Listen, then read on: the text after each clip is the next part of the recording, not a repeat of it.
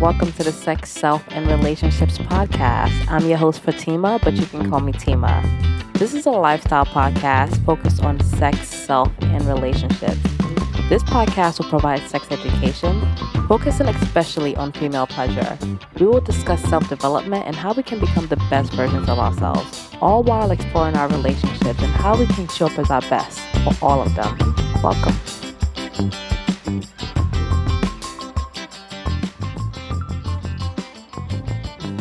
Hello, everyone. Welcome back to the show. Today's episode is on how to calm her mind during sex. Let's get right into it. An enjoyable sexual experience for a woman requires both physical intimacy and, most importantly, emotional calmness. For women who are interested in learning how to calm their own minds during sex, check out my previous episode, How to Get in the Mood When Your Thoughts Won't Shut Up. For anyone else, if you're interested in assisting your lady partner in calming her mind to promote an enjoyable sexual experience for her, this episode is for you.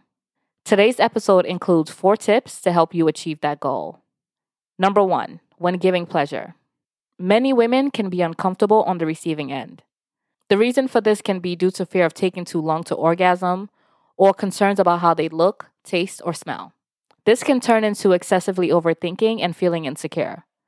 This state of mind will eventually disconnect her mentally from the sexual pleasures she's receiving from you and any chance of actually enjoying it. To assist her in calming her mind and reconnecting her back to the sexual pleasure she's receiving from you, you want to practice two things. And you can do these two things at the same time. The two things are patience and reassurance. You want to practice patience by letting her know you're in no rush, and all she has to do is relax and enjoy. Remember, it's not enough to just say you're in no rush. You actually have to mean it. Many women are very sensitive to body language. So it's one thing for you to say you're in no rush, but if your body language is saying, I'm over it, and when is this going to be over? She will detect that, and that would trigger her to be disconnected from the pleasure again. Another way to support her calmness in this situation is reassuring her. Because if she's in her head because she's feeling insecure, because she's not sure if she looks good enough, and all these other things that pops into women's mind during sex, reassurance can go a long way. Let her know how much you're enjoying pleasing her. This actually supports you being patient because she knows definitely you're not in a rush because you're enjoying pleasing her as well. It's not only just for her pleasure, pleasing her is also providing you pleasure. Let her know that. You can also reassure her by letting her know how good she tastes, you can let her know how much her scent turns you on. Let her know how sexy she sounds.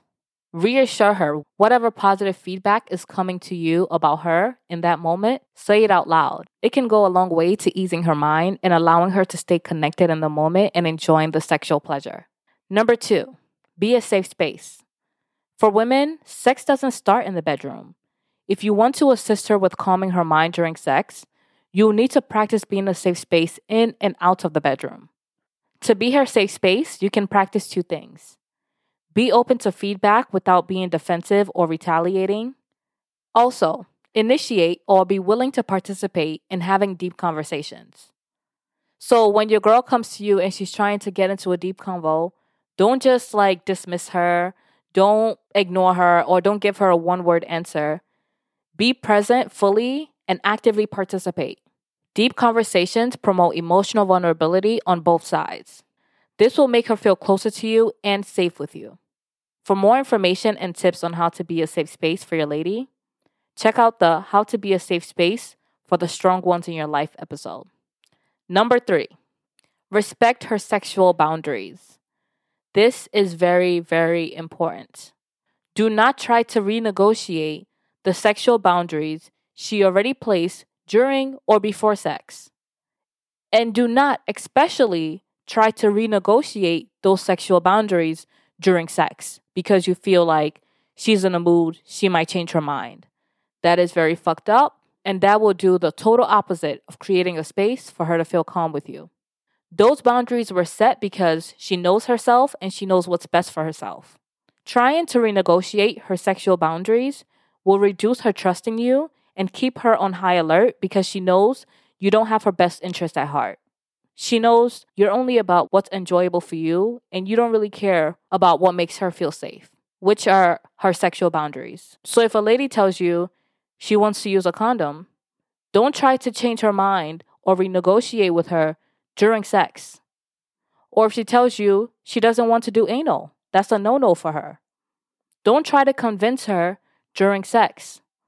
Even if she says yes and she agrees with your suggestions, don't just assume, oh, yeah, she's okay with it. Sometimes women agree because they don't feel safe, or women agree because you won't let up. It could be for anything. But just remember that her body stores that interaction. She might not even be conscious about it, but she stores that interaction. She knows in her body now that you cannot be trusted. And that will eventually disconnect her from the pleasure. And that does not ease her mind, it does the complete opposite. So, respect her sexual boundaries and no renegotiating during sex, before sex, after sex. If she says no, then it's no. Number four, and the last tip for today no expectations. Sexual expectations are a common culprit for women's sexual anxiety and disconnection from pleasure. Pleasure looks different for everyone, and especially different for every woman. Regardless of what you may have watched in porn, not every woman moans loudly, not every woman squirts during orgasm or have multiple orgasms. In some cases, a woman can have a great sexual experience without having an orgasm at all. And that's perfectly fine. Your only job is to give consensual pleasure the best way you know how to, and try your best to detach from any expectations on how she's experiencing it.